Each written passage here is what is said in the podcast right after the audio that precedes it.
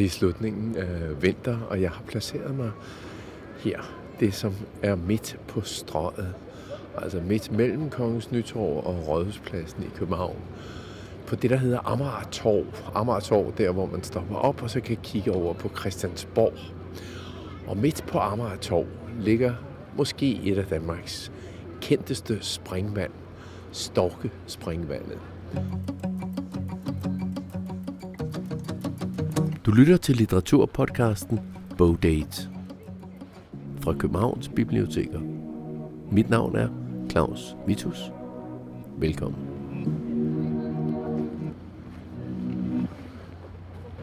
Grunden til, at jeg er her ved Storkespringvandet, er, at jeg har sat forfatteren Henrik Marstal, forfatter og musiker Henrik Marstal, i stævne her. Han har skrevet bogen Larmen på Strøget, og den tager sådan set udgangspunkt i blandt andet Storkespringvandet, men også mange andre ting omkring Strøget i starten af tresserne. Og det handler meget om folkemusikmiljøet i København på det tidspunkt. Velkommen her. Hvorfor er Storkespringvandet så vigtigt? Nu begynder musikken rent faktisk. Ja, faktisk sidder der jo en person lige nu ved Storkespringvandet her og spiller. Der er ikke så mange mennesker lige nu, men øh, pludselig mærker man jo traditionen tilbage fra midten af tresserne. Jamen, Storkespringvandet er jo vigtigt, fordi at det jo blev et symbol på den her gryende ungdomskultur, som jo voksede og blev til hippiebevægelsen. Men øh, før der var noget, der hed hippier, så var det jo unge mennesker, der, øh, der mødtes, og som havde en måske lidt anden opfattelse af verden. Det var, jeg tror meget, det var gymnasieungdom, altså under atten år, som var optaget af Vietnamkrigen. De var optaget af andre politiske spørgsmål. De var interesserede i, hvad der var for en verden, de var, de var kommet ind i. Og så var de jo også kritiske over for den måde, verden kørte på. De var for eksempel lidt øh, optaget af at dyrke nogle andre værdier, end dem, der bare blev ligesom lagt ned over dem. Så det var altså mennesker, der, der prøvede lidt at tænke anderledes, og jeg forestiller mig, at der var nogle ganske, ganske få på gymnasierne rundt i Storkøbenhavn, måske to i Rødovre og to på Christianshavns Gymnasium osv., og, og de fandt hinanden her. Og så er det jo altså fra sommeren fireogtres til sommeren seksogtres, sidder der jo sådan halvtreds til hundrede unge, typisk hver eftermiddag, her ved Storkespringvandet. Og øh, det, det vi hører her, er meget karakteristisk. Der folk sad og spillede guitar, folk sad og sang. Måske drak man et par øl, men som regel gjorde man ikke. Man sad sådan set bare og var der. Og øh, det varede to års tid, og var altså noget, der virkelig optog alle, fordi det var så spektakulært at se på. Og så var det også nyt, fordi at, øh, man var vant til, at unge mennesker, de arbejdede, eller de gik i skole. De sad ikke bare ned og foretog sig ingenting. Og det der med at foretage sig ingenting, tror jeg har været medvirkende til, at det blev opfattet som provokerende, at de sad der. Så så de jo anderledes ud, skal man også huske. Altså nu siger jeg, at det var en, det var en gryende ungdomskultur, men det var også progressive unge. De gik for eksempel i jeans, eller cowboybukser, som der bliver, bliver sunget. De havde, de havde langt hår, det vil sige hår ala Beatles-længde. Men sådan nogle ting var med til at gøre, at øhm, det hele var en lille smule... Øhm, de var modkulturelle, de var anderledes, og derfor var de selvfølgelig også provokerende. Og nu kan vi se, vi står og kigger, der står en ung mand og spiller guitar. Nu kommer der en politibetjent hen til ham og fortæller, at han skal ikke stå der. Det er, vi er fuldstændig tilbage i midten af tresserne, vil jeg sige, hvor sådan noget skete der. Fordi øhm, øh, i midt tresserne var det også forbudt at spille på Strøget. Det er det sådan set ikke mere, men der er måske alligevel nogle regler, jeg, jeg ikke lige kender til. Ja, nu står jeg også og kigger på musikeren, der forsøger at argumentere for... Hvad, hvad hedder du? Jeg hedder Anders. Uh, Anders Maltesen, okay. Uden T H. Ja. Uh, og det ligger meget tæt op af Anders Maltesen, så hvis man skal finde mig på Spotify, så uh, skal man lige være sikker på, at man skriver Maltesen. Hvad, hvad sagde politiet til dig? Uh, de, han kom bare flinkt op og nævne, at, uh, at her der var der et bestemt tidsrum fra sytten til atten, uh, hvor jeg måtte spille her specifikt. Og ellers så kunne jeg rykke ned på Kongens Nytorv eller Rådhuspladsen, hvor jeg kunne spille hele dagen. Uh, hvad gør du så nu? Uh, Det jeg gør, det er, at jeg venter på min far. Han har lige været ude og, og kigge på Christiansborg. Øhm, og så tager jeg ned på Kongens Nytorv og giver mig show dernede. Øh, Rådhuspladsen, der kan jeg ikke lige fylde op med akustikken. Så, øh, så jeg håber at kunne råbe folk op nede på Kongens Nytorv. Held og lykke. Tak for det. Ja, det var så tyve treogtyve musikernes livsvilkår her ved Storkespringvandet. Men jeg tror, jeg tror ikke, det bliver mere musik som baggrunden her. Nej, det var da egentlig lidt ærgerligt. Men, øhm, men det er derfor, vi står i Storkespringvandet. Og man kan sige, det er jo et øh, meget stærkt symbol, blandt andet også fordi, altså er der den her sang med Cæsar, en single, der udkommer i oktober femogtres, som jo bliver skrevet om de unge ved Storkespringvandet. Altså en slags aktuel sang, der er sympatisk stemt over for de her unge mennesker, og som prøver at tage deres parti. Lidt ironisk, der bliver sunget om det store stykke Storkespringvand, øh, som om man godt ved, det er lidt tegneserieagtigt. Det er altså egentlig ikke så farligt. Øh, men der bliver jo sunget om blandt andet politivold. Øh, byens stemning er så hjertevarm. Men på strøget er der larm. På strøget er der larm. Og nogen fortæv af lågens lange arm ved det store stykke Storkespringvand. Ved det store stykke Storkespringvand. Alli, balli, alli, balli, bi. Luk nu dine øjne i. Vi går aldrig mere forbi det store stykke Storkespringvand. Drenge og piger med kopper i bukselår, bare tæer og bides hår, samles flokkevis på Amagertorv ved det store stykke Storkespringvand. Så det var altså en sang, der tematiserede, hvad det var at være ung på det her tidspunkt. I min bog, der interviewer jeg to øh, kvinder, som begge to var en del af miljøet der i fireogtres femogtres. Øhm, og de fortæller, at den er god nok. Der var virkelig, altså man spændede, når politiet kom, og politiet kom ofte, fordi at øh, den handelsstandsforeningen, Strødets Handelsstandsforening, ønskede ikke, at, øh, at de unge sad her. Så der blev ret ofte ringet til politiet. Og øh, formodentlig så var det jo, hvad skal jeg sige, det var jo øh, folk med et stærkt netværk. Det var folk, der havde indflydelse. Det var advokatkontorer, det var store firmaer, øh, byens førende forretninger. Det var nemt at sige til politiet, at de her unge skulle væk, fordi man opfattede det altså som en provokation. Så den her kamp, den er i fuld gang på det her tidspunkt, og sangen i Storkespringvandet understreger altså, at den her kamp findes, men giver altså også de her unge noget enorm power. Men, men sangen kommer jo så nogle måneder efter, at, at der rent faktisk har været en demonstration, øh, lige præcis på grund af det, hvor hoved, en af hovedpersonerne i, i både din bog og i, i det, som er folkemusikbevægelsen, det kommer vi til om lidt, øh, altså Cæsar også, det, det er jo også forsidebilledet på bogen, altså hvor mm. øh, Cæsar bliver eskorteret væk af nogle ja. betjente, ja. Men, øh, og demonstrationen her øh, bliver dækket massivt i, i medierne. Mm. Men, men hvor meget har Storkespringvandet og det, det, du lige har fortalt om, det miljø egentlig med, med dansk folkemusiks øh, opståen, eller ikke opståen, revival, øh, er der nogen, der kalder det? Ja, altså... Øhm det, du taler om, det er den her store demonstration. Den hedder, den bliver jo kaldt demonstrationen for ytringsfrihed på Strøget. Øh, og meget interessant, at ordet ytringsfrihed fik en lidt anden, ladet, mere ladet betydning øh, senere hen. Men, men øh, tre tusind fem hundrede mennesker går i sympati med de her, den her gadekultur på Strøget. I sympati med de mennesker, der står for den her gadekultur, som er ulovlig, går man i strejke eller demonstrerer simpelthen for at vise, at øh, det skal have lov til at være her.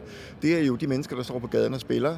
Det er sådan gøjlere, vil man kalde det med et gammeldags ord. Øh, folk, der render rundt og på gaden og bedriver forskellige aktiviteter, øh, underholder folk på forskellige vis. Det er folk, der sidder og maler, og nogle tegner direkte på asfalten, som sådan et happening-agtigt. Andre sidder og maler tegninger og, og sådan noget der. Så det er sådan, der er et leben af en gadekultur, øh, som øh, bliver, pludselig bliver en del af det at være på Strøget. Og man skal jo huske, at Strøget er meget nyt på det her tidspunkt. Det er dannet som forsøgsordning i, i november toogtres, faktisk som den første gågade i Danmark, men der er altså noget i tiden. I treogtres kommer der gågader i Aalborg og Holstebro og andre steder. Det er noget, der interesserer kommuner rundt omkring at lave de her gågader, og Strøget er altså egentlig, egentlig på måde den første, som forsøgsordning er den i hvert fald. Så det er ret nyt det her, og, øh, og så er det altså, at øh, man havde nok ikke forudset, at når man gjorde, lavede Strøget om til gågade, så ville der også komme det her gadeleben. Det havde man simpelthen ikke helt tænkt igennem, øh, tror jeg, dem der besluttede det. Så det bliver sådan et, et, et, et, et problem, som man gerne vil forsøge at komme af med. Men altså, vi skal jo huske, at de mennesker, der bruger Strøget, altså forbipasserende, handlende, folk, der er ude at købe ind osv., og bare godt kan lide at promenere på Strøget, de synes, det er fantastisk. Så det er altså en kamp mellem dem, der ligesom øh, sælger ting på Strøget, altså forretninger osv., og, og, så, og så dem, der er på Strøget, og så alle andre, kan man sige. Øh, og så spørger du om det der med, hvor meget havde Storkespringvandet egentlig at gøre med den her københavnske øh, folkemusikscene eller folkscene, og egentlig havde det ikke ret meget med hinanden at gøre, fordi Storkespringvandet, det er unge mennesker, der ganske vist, de måske bruger af folkkulturen, det er de helt sikkert. Nogle af dem sidder også og spiller lidt guitar, men det er ikke sådan, at nogle af dem går hen og bliver kendte folksangere, eller har ambitioner om at blande sig i, hvad der foregår på strøget, når man spiller. Det er altså øhm, noget, der foregår lidt isoleret, og koblingen mellem de to ting kommer så i kraft af sangen i Storkeksperimentet. Det er der, koblingen er tydeligst. Folk forarves, pladsen burde ryddes. Det er for groft, det skulle forbydes. Der er en, der siger, de alle burde skydes ved det store stykke storkespringvand. Henrik Marstal, du vil så slæbe mig videre. Nu går vi af strøget ned mod Kongens Nytorv. Men vi skal ikke så langt, kan jeg forstå. Øhm, nej, det skal vi ikke. Altså, tilbage midt i tresserne stod der jo musikere og spillede forskellige steder på strøget.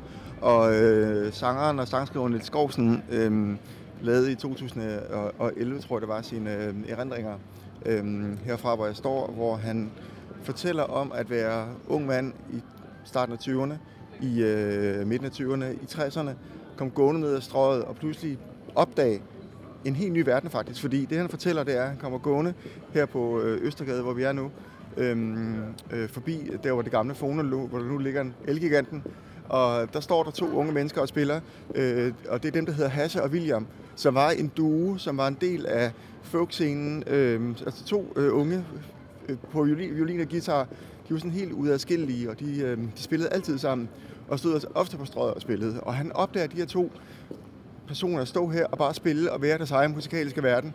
Og han er, Niels Skousen fortæller, hvor fascineret han er af, at de sådan tør stå der, og de bare spiller, og de bare sådan er der, og lidt ligeglade med, hvad andre siger til det. De står bare og spiller sådan lige her hen ved hovedindgangen ved Fona.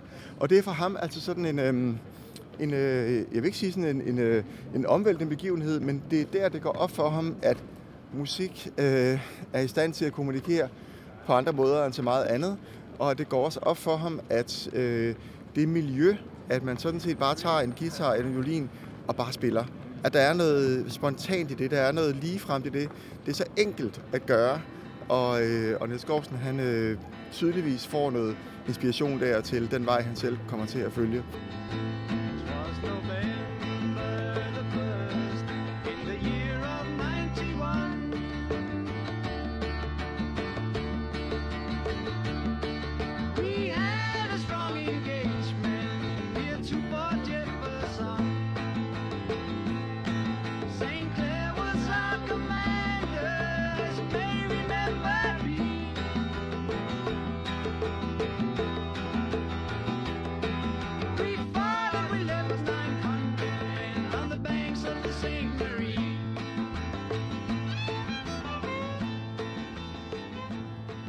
Og ham, ham, William, er jo så William Skotte Olsen, som for mange er en, er en kendt dansk maler. Altså, ja. Fordi der var jo også et, et, et miljø omkring at male øh, mm. på strøget. Altså ikke bare male fliserne, men, men at, at, at både male og sælge sine malerier. Ja, altså hele den her øh, jeg skal sige, øh, kultur, hvor der ikke var nogen mellemled, hvor der var sådan set kunstneren, og så var der mulighed for at betale med det samme.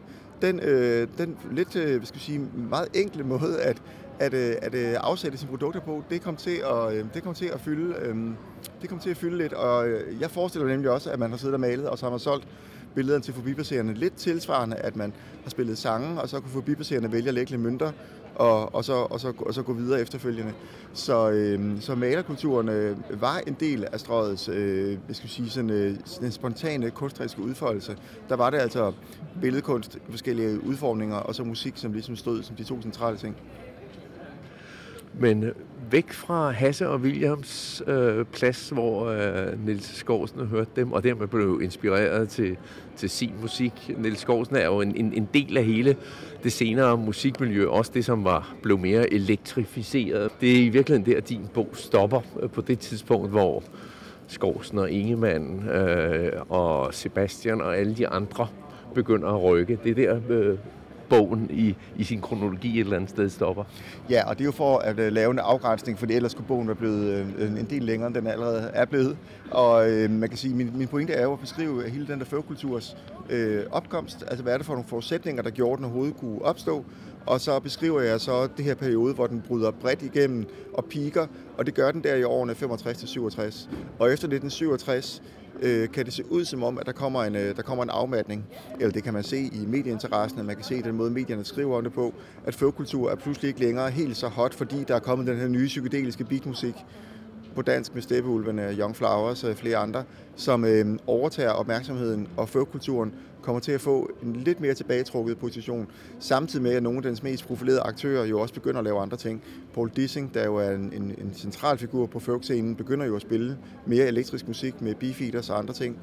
Cæsar selv trækker sig tilbage og, og holder pause en periode, og så er der altså flere andre aktører, der også begynder at gøre andre ting, så scenen opløser også sig selv en lille smule. Så det er meget øh, oplagt, synes jeg, at følge den fremtiden til syv otteogtres. En af dem, der lige akkurat når at komme, komme, komme med på vognen lige før det sådan, øh, forandrer sig, det er jo Sebastian, som, som, som du også nævnte, der spillede på det sted, der hed Gadespejlet, men som karakteristisk nok først åbnede i niogtres som et nyt sted, og der er Sebastian altså inde at være en af dem, der ligesom gør noget øh, på det sted, før han får sin egen karriere som sangskriver.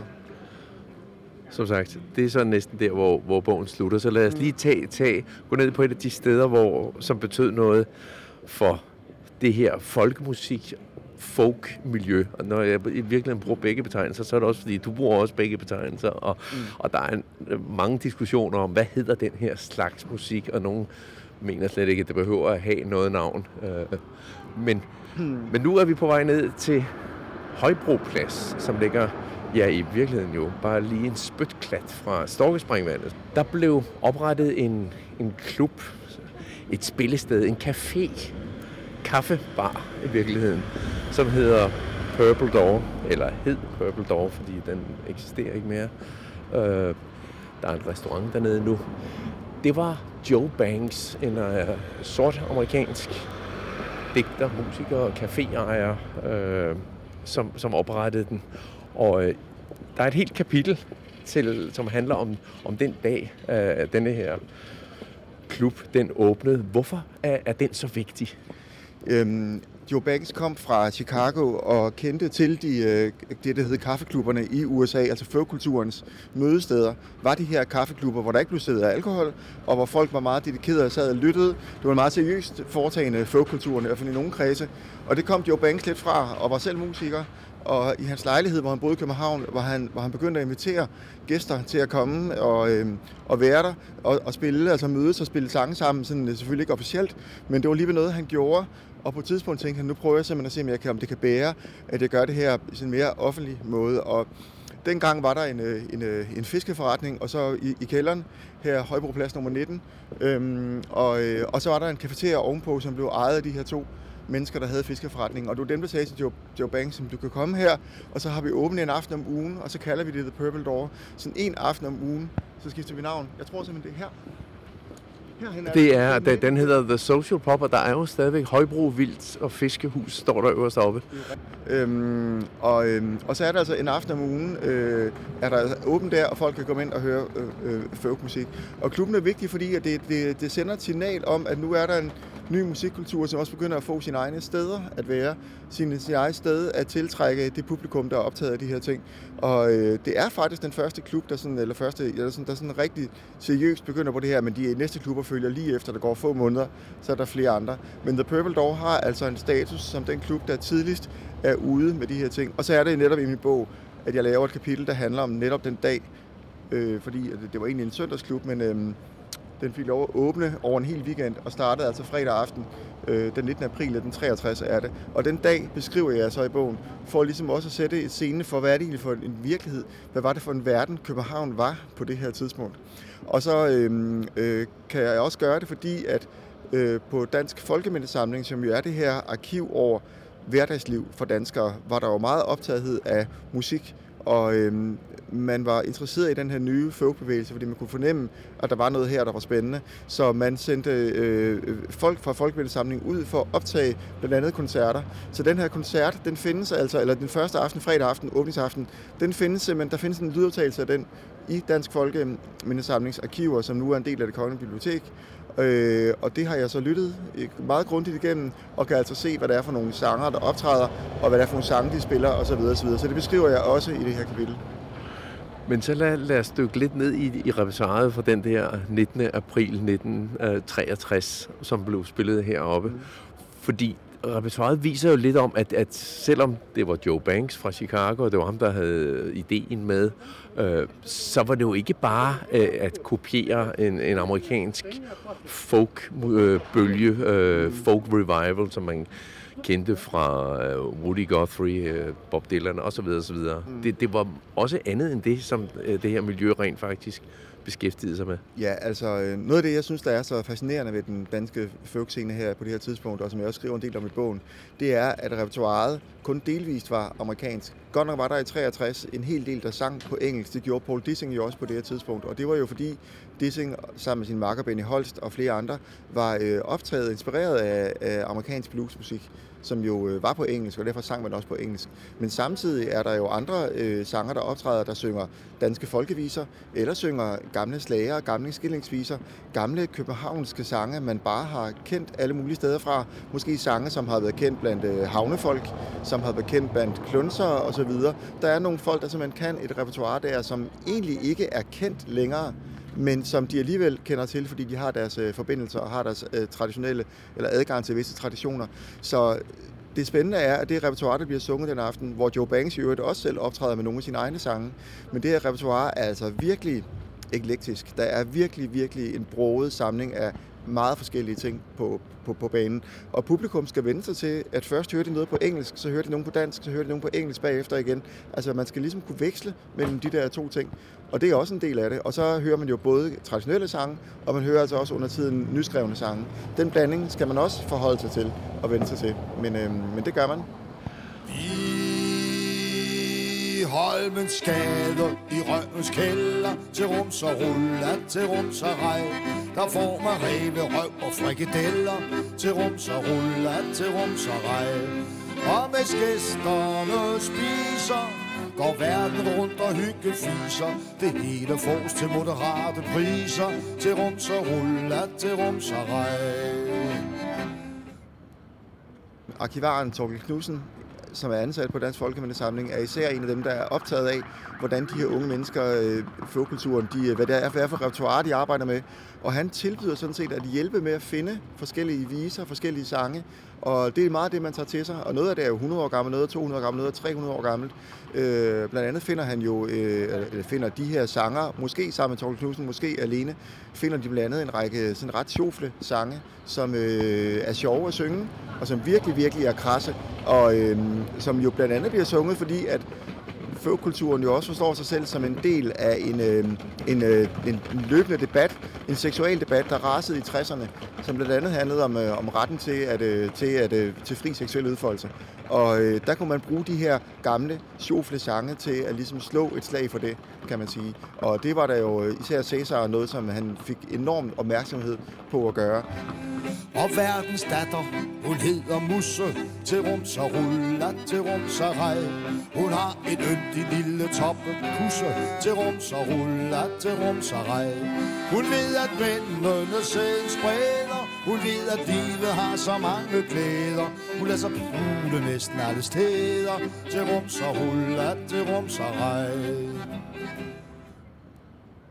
Det fører til øh, trusler om sagsanlæg for forstyrrelse af den offentlige orden, men øh, så er det jo, at øh, nogle, nogle personer fra Dansk Folkemindesamling, øh, Niels Jørgen og Jørgen Piø, som de hedder, de går i medierne og siger, undskyld, vi skal lige fortælle, at de her sange, de er altså flere hundrede år gamle.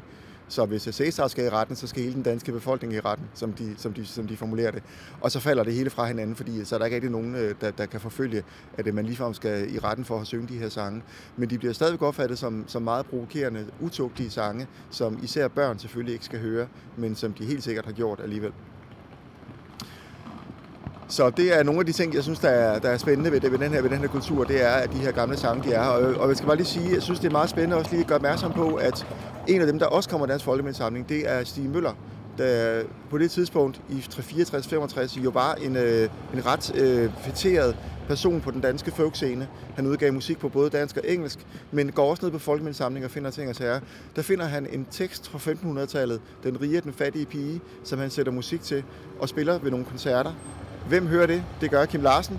og siger, må jeg ikke få lov at låne den sang? Og det er derfor, at på Kim Larsens Værsgo-album, hans første soloalbum fra den treoghalvfjerds, der optræder Den rige den fattige pige, hvor der står, at teksten er traditionel, og melodien er Stig Møller.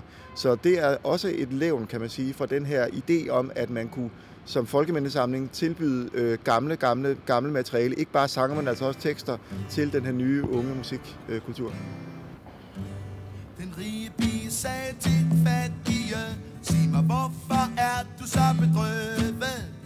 Har du mistet din far og mor, eller har du mistet din ære?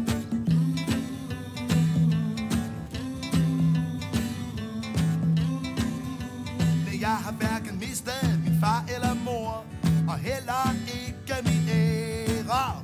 Jeg græder på grund af manden, vi begge har så kære.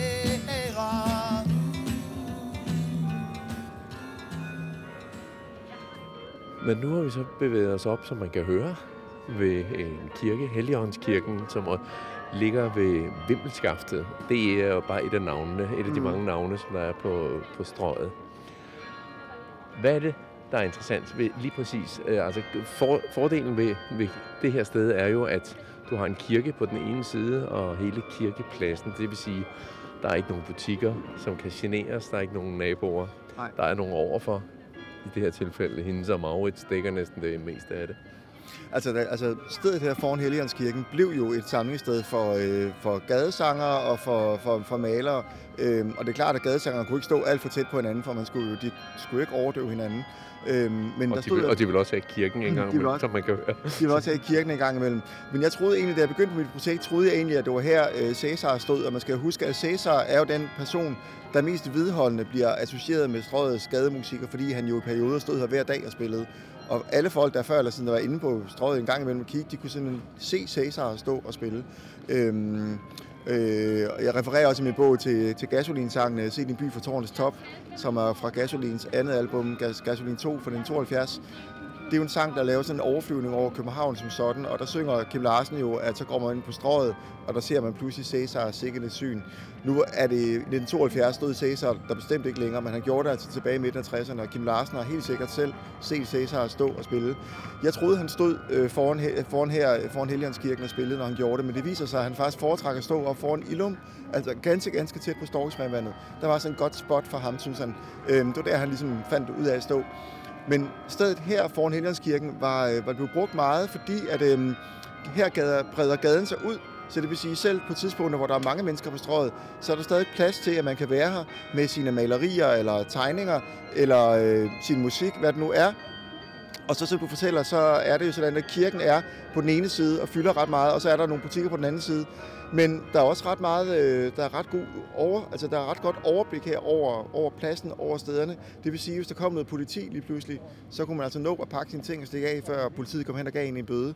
Så der har altså været noget med, at man, øh, man også på den måde syntes, at det her det var et godt sted at stå. Det var sådan, at der var godt god orientering ud mod både til højre, venstre og bagud og forud.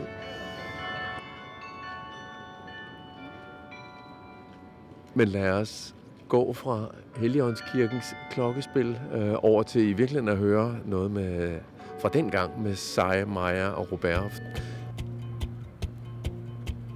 Oftentimes you told me so, why don't you go, leave me alone, leave me with a memory of you. You said all the things I've done were nothing to you, just as long as leaving you was not too hard to do.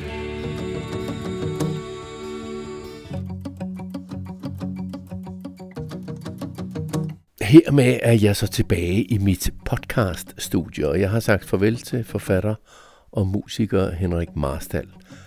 Hans seneste bog hedder som sagt Larmen på Strøget, og jeg laver også en litteraturliste til denne podcast, hvor du kan finde nogle af de andre bøger, vi har talt om, blandt andre Niels Skoursens erindringer, som blev omtalt af Henrik Marstal.